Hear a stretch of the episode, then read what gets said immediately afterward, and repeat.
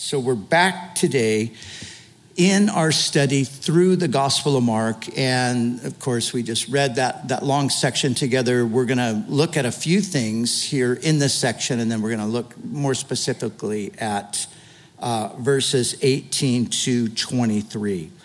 Um, but let me start with this. In response to a newspaper article that had asked the question, this is a long time ago, uh, What's Wrong with the World?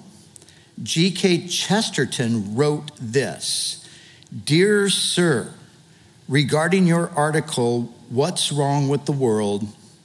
I am. Yours truly, G.K. Chesterton. I am.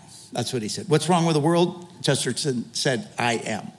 And if the truth be told, that is really the answer to the question What's wrong with the world? We are what's wrong with the world.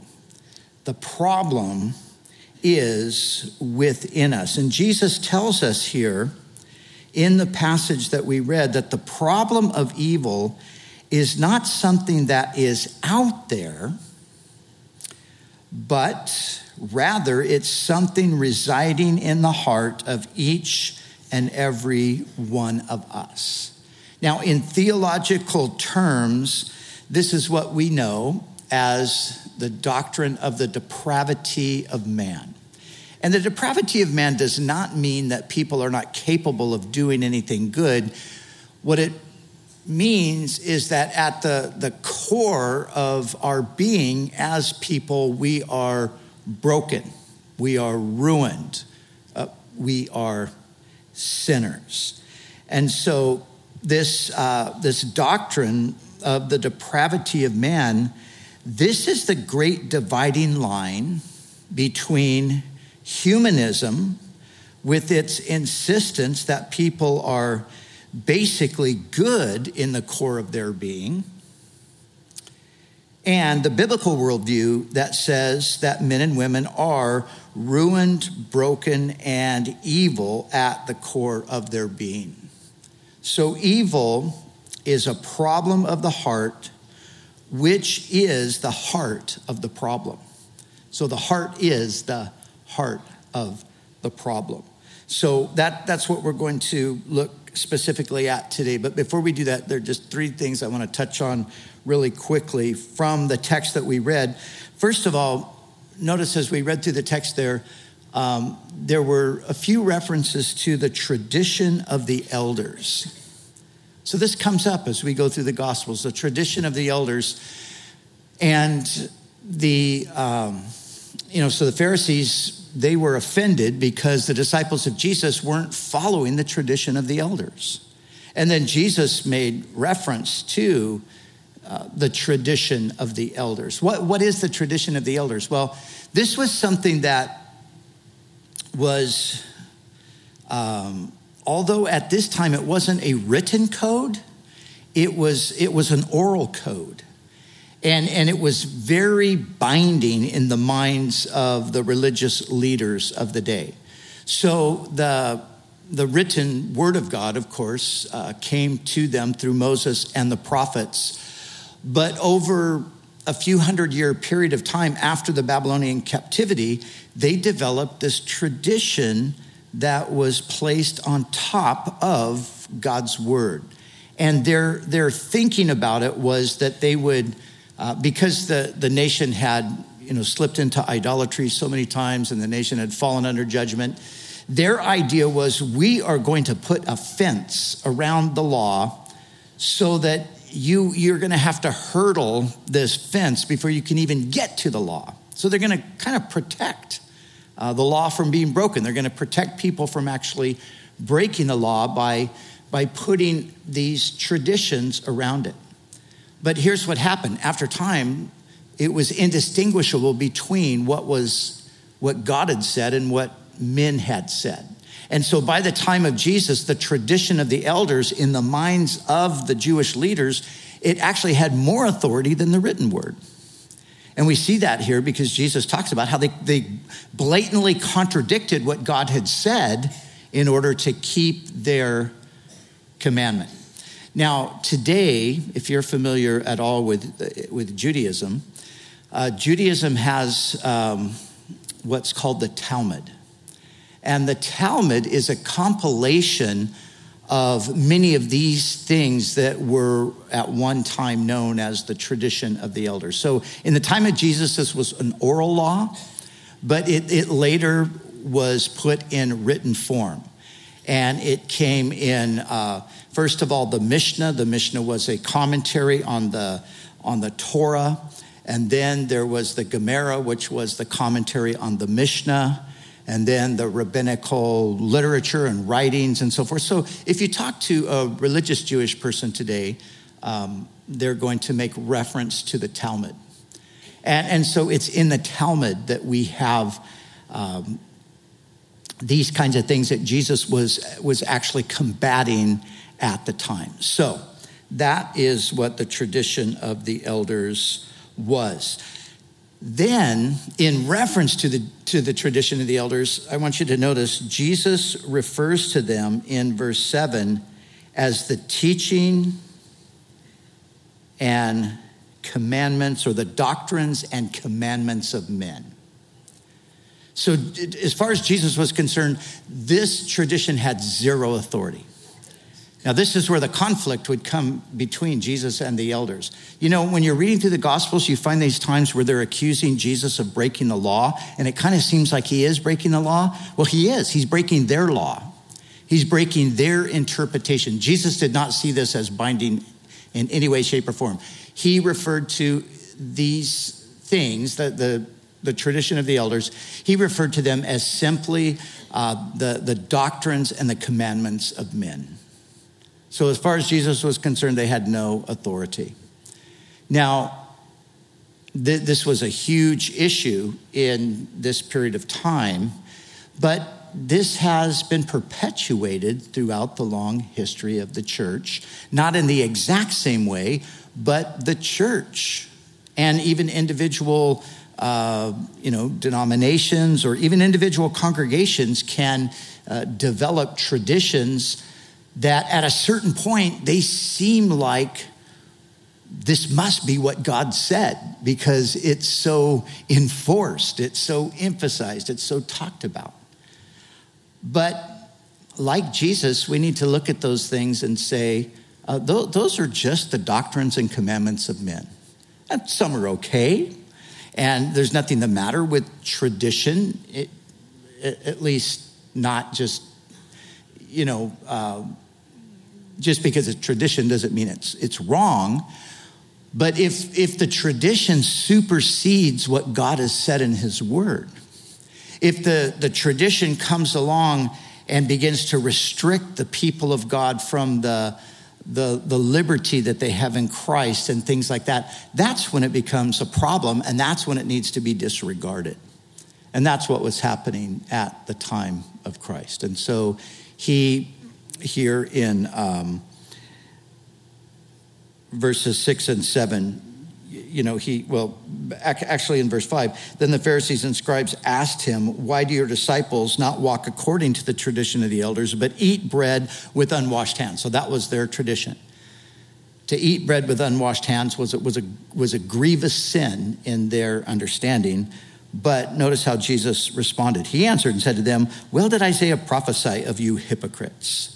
As it is written, this people honors me with their lips, but their heart is far from me, and in vain they worship me. This kind of worship, Jesus said, was vain. It was worthless.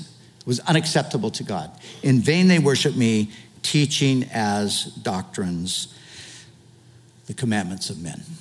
So, certain traditions are good and we appreciate them, we respect them, you know, we honor them, but we never want to elevate them above what God has declared in His Word.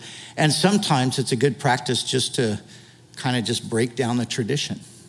And especially if you see it beginning to, uh, you know, solidify in such a way that it's, it's really hindering what God has clearly stated in the scriptures. So, one other thing here that I want us to note. Um, Jesus said here in the, what verse is it here? Um, it, it's actually a, a, little note that's added by Mark. Uh, verse 18, it says, So he said to them, are you thus without understanding? He's talking to the disciples here now because they, they weren't quite understanding what was going on. He said, are you, are you thus without understanding? Also, do you not perceive that whatever enters a man from outside cannot defile him because it does not enter his heart but his stomach and is eliminated? Here is what I want to point out thus purifying all foods. This is Mark's note on what Jesus just said. And Mark concludes from this that all, fu- all food is now uh, purified in the sense that there's nothing now that's unclean um, from the standpoint of food like it previously was under the Mosaic system. So Jesus just released everybody from the dietary restrictions that were part of the Mosaic law. And so but but we know from our study in the book of acts for example we know how the jews you know they really clung to these uh, traditions. And even the apostles themselves some of them uh, after they had received jesus as a messiah they still struggled with the uh, the dietary things. Those, those traditions and uh, those those previous laws were so ingrained in them. But jesus liberated everyone from those, uh, those, those food laws that are found in the, the book of Leviticus is where they, the majority of those are, are mentioned. And the only reason I bring this up is because, astoundingly, uh, some in the church throughout the ages have adopted the dietary laws and placed them on believers in Jesus and uh, you know sought to bring them into conformity to these things. And why, why would we ever do that? You know, there, some of you have heard of the Seventh day Adventist. And the Seventh day Adventist are people who, there's, there's kind of different um, divisions among the Seventh day Adventists now. There are those who are very rigid and very uh, strict and conforming to the ideas of the founder of Seventh day Adventism, Ellen G. White. And, and that is really more kind of cultic. And then there are those who don't adhere so closely to that. There are those who, who definitely put more of an emphasis on Jesus and the gospel, but they, they still will oftentimes abide by the dietary rules. And um, I remember when I was living in London, there was a restaurant in town, and it had a really interesting food. You know, you just go in this restaurant, like, what, what kind of food is this in here? And come to find out, it was a restaurant that was owned and operated by Seventh day Adventists. So they had a menu that really, you know, conformed to kind of the Mosaic dietary code. Um, now, if, if you want to go into Leviticus and develop a menu based on Leviticus, you're perfectly free to do that. But the moment you think that that is something that determines your spirituality or that's going to bring you closer to God or push, push you back further from God, that's where everything goes bad. And so we just have to know that there, there are no um, dietary restrictions that apply to believers with any spiritual significance. And Mark just puts that little footnote in uh, Jesus purified all food with that statement there. So, now let's go back to what we really want to, to focus on here today, and that is just this whole issue of the, the, the heart being the root of the problem. And, and let me read again from verse 18 on to the end. So he said to them, are you thus without understanding? Also, do you not perceive that whatever enters a man from the outside cannot defile him, because it does not enter his heart, but his stomach, and is eliminated, thus purifying all foods? And he said, What comes out of a man, that defiles a man. For from within, out of the heart of men, proceed evil thoughts, adulteries, fornications, murders, thefts, covetousness, wickedness, deceit, lewdness, an evil eye, blasphemy, pride, foolishness. All these evil things come from within and defile the person. So, this here, like I said, is a statement to the effect that, that the heart of man is corrupt. Now, now, Jesus is only restating what has already been said by the prophets.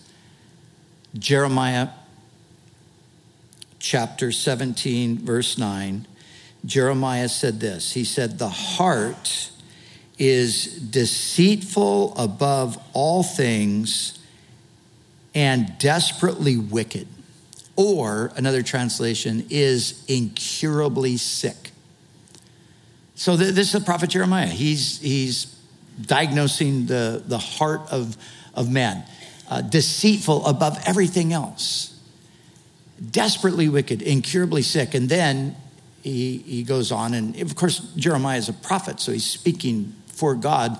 And uh, he says, Who can know it?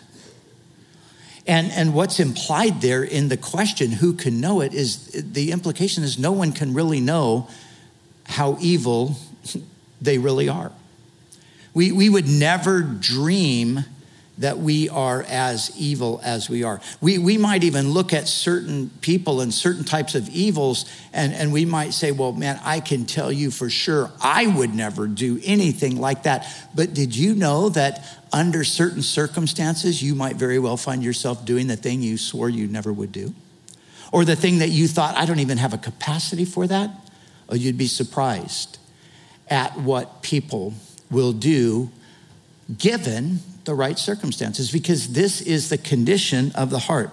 It is deceitful above all things, it is desperately wicked or incurably sick. Now, all the way back in Genesis chapter 6, verse 5, the Lord said something similar. It says this Then the Lord saw that the wickedness of mankind was great in the earth and every intent of the thoughts of his heart was only evil continually. Wow, what an indictment. Every intent of the heart was only evil continually. And now, as we just read here in our, our text, notice Jesus refers to evil thoughts, adulteries, sexual immorality, murder, these evil things come from within. Now, when you grasp that this is what the Bible teaches, it, it helps to understand why there's such opposition to the Bible coming from the culture. You see, because like I said, this is the dividing line between humanism and a biblical worldview. Now, now, when I say humanism, I'm talking about humanism in the sense of you know what we know today as secular humanism. Uh, we can even call it atheistic humanism.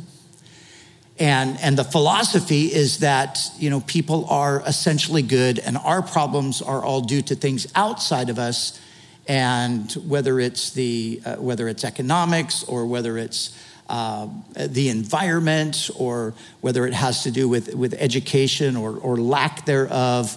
Uh, this, is the, this is the view of the world that, that, that people are basically good. And you just have to work hard enough to uh, you know, get down to that, that heart of gold um, that Neil Young was searching for all those years ago. just keep searching for that heart of gold. Um, and he is getting old, so, you know. Um, but but that's, that's the world's mentality. So when the Bible says, oh, no, no, that's, that's not reality, uh, the, the human heart is deceitful. And that's where the conflict comes in. But look, you know, we, we put a lot of um, stock in empirical evidence. Uh, you know, science is based, you know, scientific facts are based on empirical evidence, uh, things that you can observe, things that you can see over and over again, repeated patterns and things like that. Well, guess what? The empirical evidence is that the Bible is right. Because this is what we see coming out of the heart of man, coming out of our own hearts. I remember when I was young and I, you know, I, I, I kind of started on my uh, career of sin in my early teens. You know, up until that point, of course, I was a sinner and just like everybody else, and I did a lot of bad things. But I, you know, I didn't think of them as all that bad. But but I remember a point in my life where I really started to delve deeper into sinful behavior, and and I started engaging in, in things that I seriously had previously thought I would never ever do. And I remember like this moment of truth one time I think it was about 17. I was at a party. I was drinking and, you know, carousing and all the stuff that you do at those parties. And I remember I, I walked into the bathroom and, you know, there in the bathroom, I, I glanced at myself in the mirror. And all of a sudden I had this thought, a frightening thought. And it was, man, what are you becoming? And, and I was like, I got to get out of this bathroom. I got to get away from this mirror. This is frightening. But, but it was true. I, I was I was becoming somebody that I swore I would never be. But you see, that potential for all that evil was, was always residing there in me because that is the condition. And so the heart is corrupt. But notice the heart it's the it's the corrupt heart that brings the defilement that's what jesus said here notice he said all these things come from within and they defile a man. Now, the defiling is, is the actual um, engagement in the things that he's just described. So, you know, as long as these things never come out, you know, in, in one sense, the person doesn't appear to be defiled anyway because it's all hidden under the surface. And, and you can go on and appear to be a, a certain way. But what happens? These things eventually start to overflow, and, and then the, the, the defilement then is present. These evil uh, evils come from within and they defile a man. In other words, our actions proceed from our hearts. And it's it's our actions that that show the defilement but but they come out of the heart. Jesus said in another place out of the abundance of the heart the mouth speaks. So he, he, in the context he was talking about those who were they were saying the right thing but they were really evil and he said how do you being evil or how is it that you being evil how, how is it that you're saying these these you know these lofty you know, seemingly good things. He said, out of the abundance of the heart, the mouth speaks.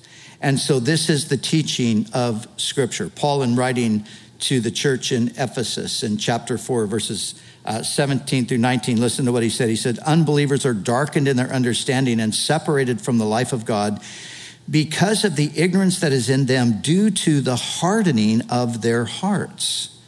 Having lost all sensitivity, they have given themselves over. So here it is they've given themselves over to sensuality so as to indulge in every kind of impurity, and they are full of greed. So, what he's saying is that because of the heart condition, there comes a point when they give themselves over to the sensuality. That's the defiling point that Jesus is talking about here.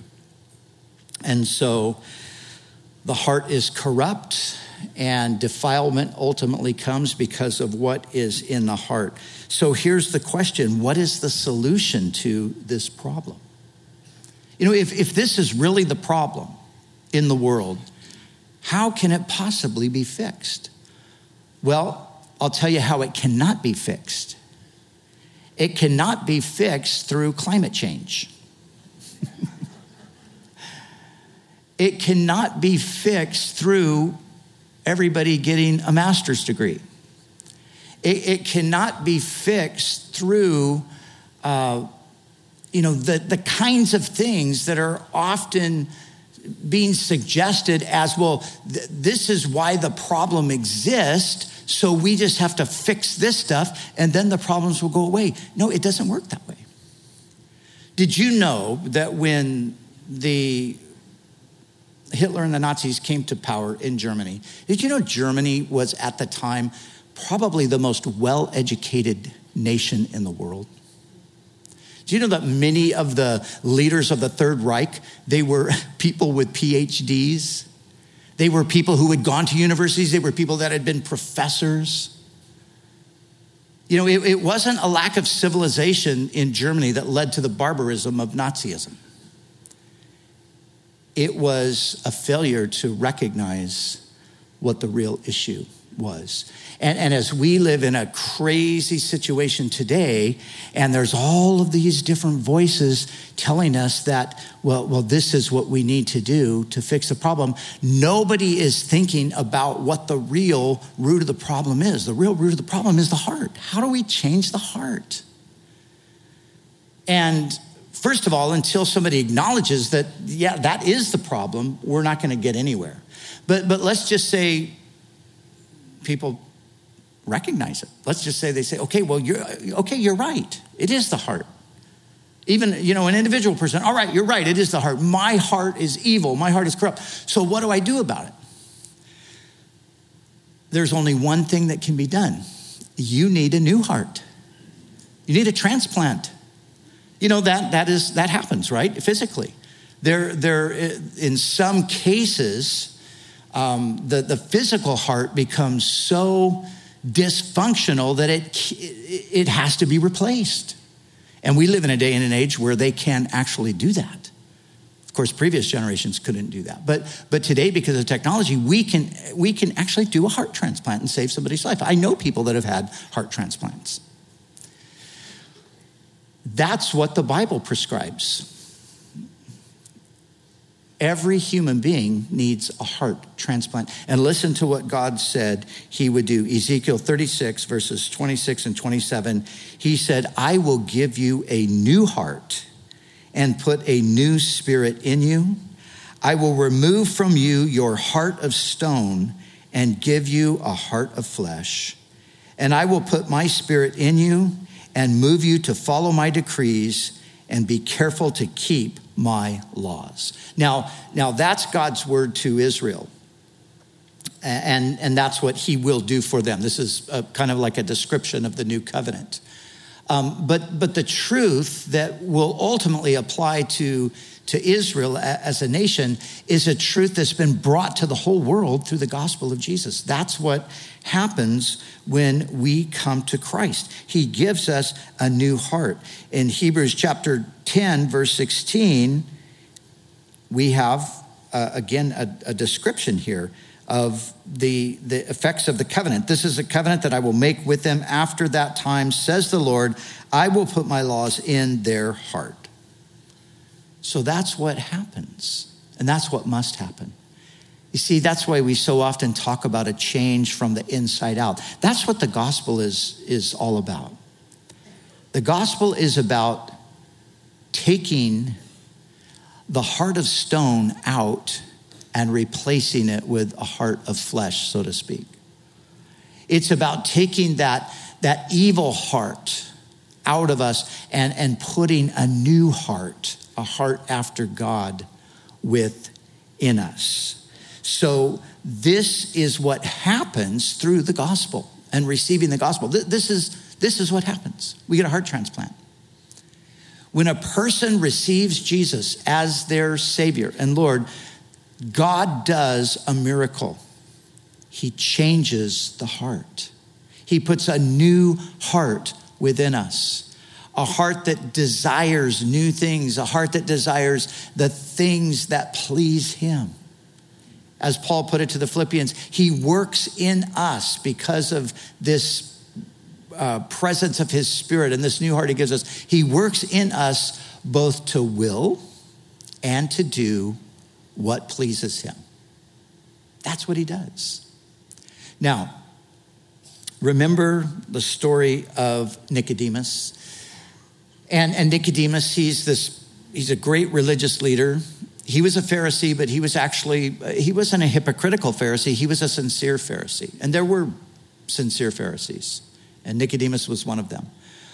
And he was a ruler of the Jews. So he was he was not just a Pharisee, but he was also part of the ruling body of Israel at the time. He was a sincere man. And he was, a, a, you know, according to his standard, he was a godly man. And he saw something extraordinary in Jesus. So he comes to Jesus at night and he says, Teacher, we know that you've come from God because no one can do what you do unless God is with him. And Jesus said this to him He said, Unless,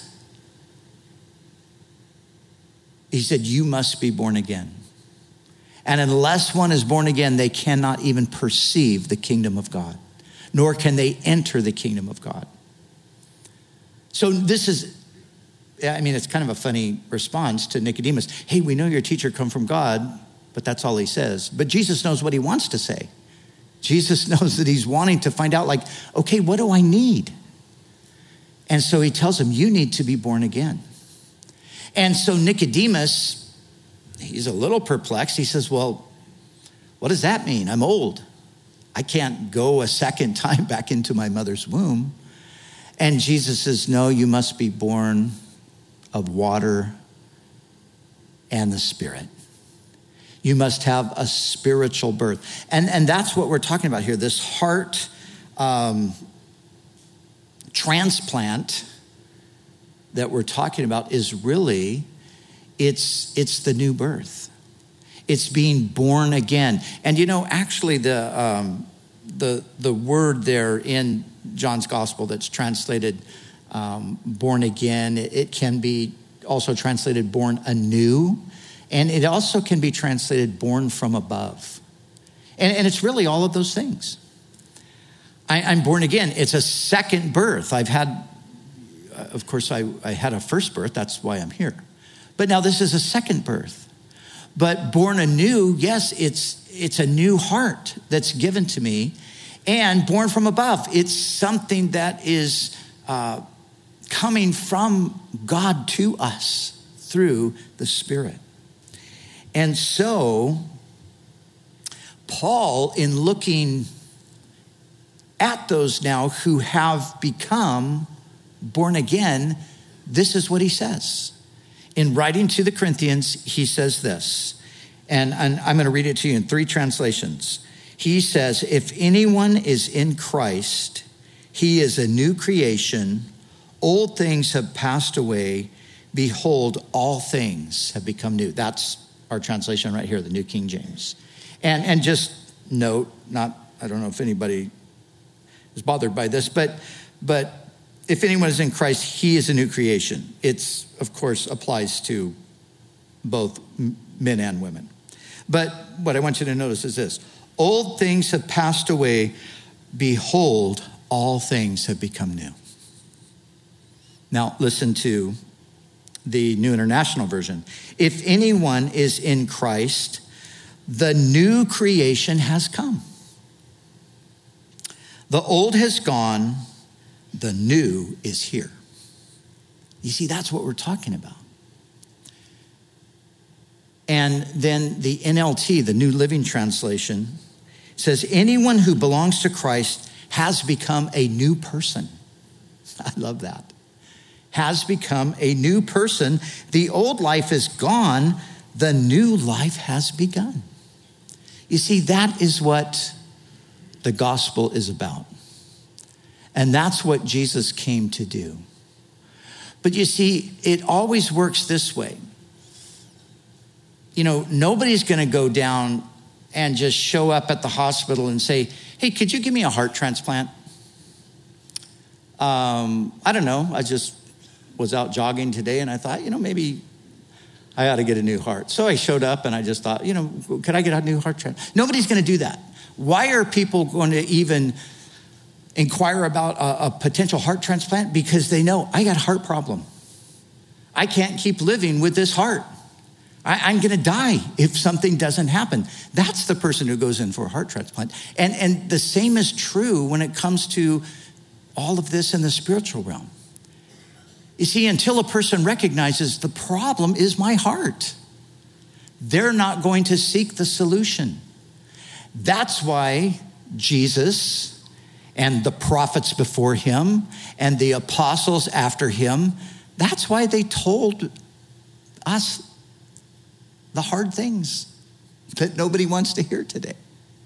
You know, they're, they're like a doctor. You know, sometimes doctors have to give hard news to people. Uh, people don't want to hear that. They want to hear, no, no, I, everything's fine. It's good. It's all good. Doctor says, well, no, actually, it's not all good. We, you know, it's bad. And we got to do something in order to remedy this. And that's what the scriptures do. That's what Jesus did. That's what Jesus was doing right here. He's showing that, look, the, the problem is a heart problem. And he came to solve that problem. And so, for our world today, you know, people can, they can put a, a bandage on it they can, you know, try to mask it or cover it up or, you know, do some self improvement type of thing to better themselves in, in certain ways. But until you get down to the real core of the issue, nothing really will ultimately change. There has to be a change of heart, and that only comes by receiving Christ and receiving the new heart. As God said, I will put a new heart within you. And for those of you that have done that, and, and that's happened to me, and I know, and you know as well. Um, and, and, I think we, we would all agree with this. I, I'm, I'm not the person that I'm going to be, but thank God I'm not the person that I used to be either because of that new heart and that renewal that the Spirit brings about in our lives. So, two things as we close. Let's just let's just remember when we think of things on uh, you know just the larger level of, of life as it surrounds us right now let's not forget that really the, the solution to the world's problem is, comes down to the individual human heart you know, John Wesley, uh, the famous revivalist preacher back in the 1700s in England and also in the colonies here, um, he would he he was very um, consistent in his preaching of one message, and his one message was, "You must be born again." And people would say to him, Well, why do you always preach you must be born again? And he said, Because you must be born again. But Wesley understood that the problem was that the heart was deceitful and desperately wicked and, and, it, need, and it needed to change and, and as he went about his journeys and you know traveled hundreds of thousands of miles on horseback to, to preach the gospel to his countrymen in england and so forth um, you know he one time somebody asked him you know what are you doing to save the world and he said, Well, I'm saving it the old fashioned way, one soul at a time. But you know, that's the only way the world will ever be saved. It, it, because the world is made up of people. And until the hearts of people are changed, the world will not change. And so, as we think of the, the world around us, the world that we're in, let's not miss this. Everybody needs a heart transplant. Everybody needs a new heart, and that's what the gospel brings. And finally, personally, I'm just asking you today have you received that new heart? Have you come to that place where you've recognized that, no, my, my heart is corrupt? Now, you know, even as a Christian, we, we still, we have this, this really interesting dynamic, even as believers, where we still have the old heart in the sense that the old nature is still there. But we've also been made partakers of the divine nature. So we have two natures, believers do. And we find that they're many times in conflict. But our objective and goal as believers is to feed and to cater to the new nature. And, and as we do that, the, the old nature is starved. And so the old person that we used to be fades more and more into the distance with the passing of time. And one day, that will all be completely changed. But right now, today, where are you personally? Are you that person who now possesses two natures and there, there's the conflict and you sense it, but you're feeding the spirit and getting the victory, and the old is fading into the to the to the distance and, and the new is is surfacing? Great. That's where that's where we need to be. Uh, if it's going the other direction, then stop, turn around, start, start feeding the new nature. But maybe there's somebody here today who has not even yet received the new heart. But that comes through receiving Christ, through receiving the gospel. And, and that's the miracle. And I never want us to forget this because I think it's so easy these days to kind of just uh, forget. And, you know, we get in this idea of, um, I don't know, it's just Christians, religious, and now the term evangelical. And, you know, I hear people say, oh, I used to be an evangelical. And it's like, that's religion. Forget that. The question is, do you have a living, vital relationship with God? That's the gospel. And that's what happens when we receive the new heart. That new heart is, remember, we are born again. We are born anew. We are born from above. And, and the way that takes place is, we'll go back to Nicodemus for one second. So Nicodemus is saying, well, how can this be? How could, would I go back into my mother's womb a second time? And Jesus basically said, no, this is how it is. God loved the world so much that he gave his one and only son that whoever believes in him will not perish, but have everlasting life. That's how the heart is changed by believing in the Son, believing personally in Him, believing not just merely intellectually that Jesus came and lived and so forth, but no, believing He is the Son of God. He died on the cross for my sin. He rose from the dead for my justification. He calls me to follow Him, and that's what I'm going to do. That's how the heart is changed. And so, Lord, we thank you that, Lord, you are offering to each and every one of us the most amazing offer a new heart, a new life.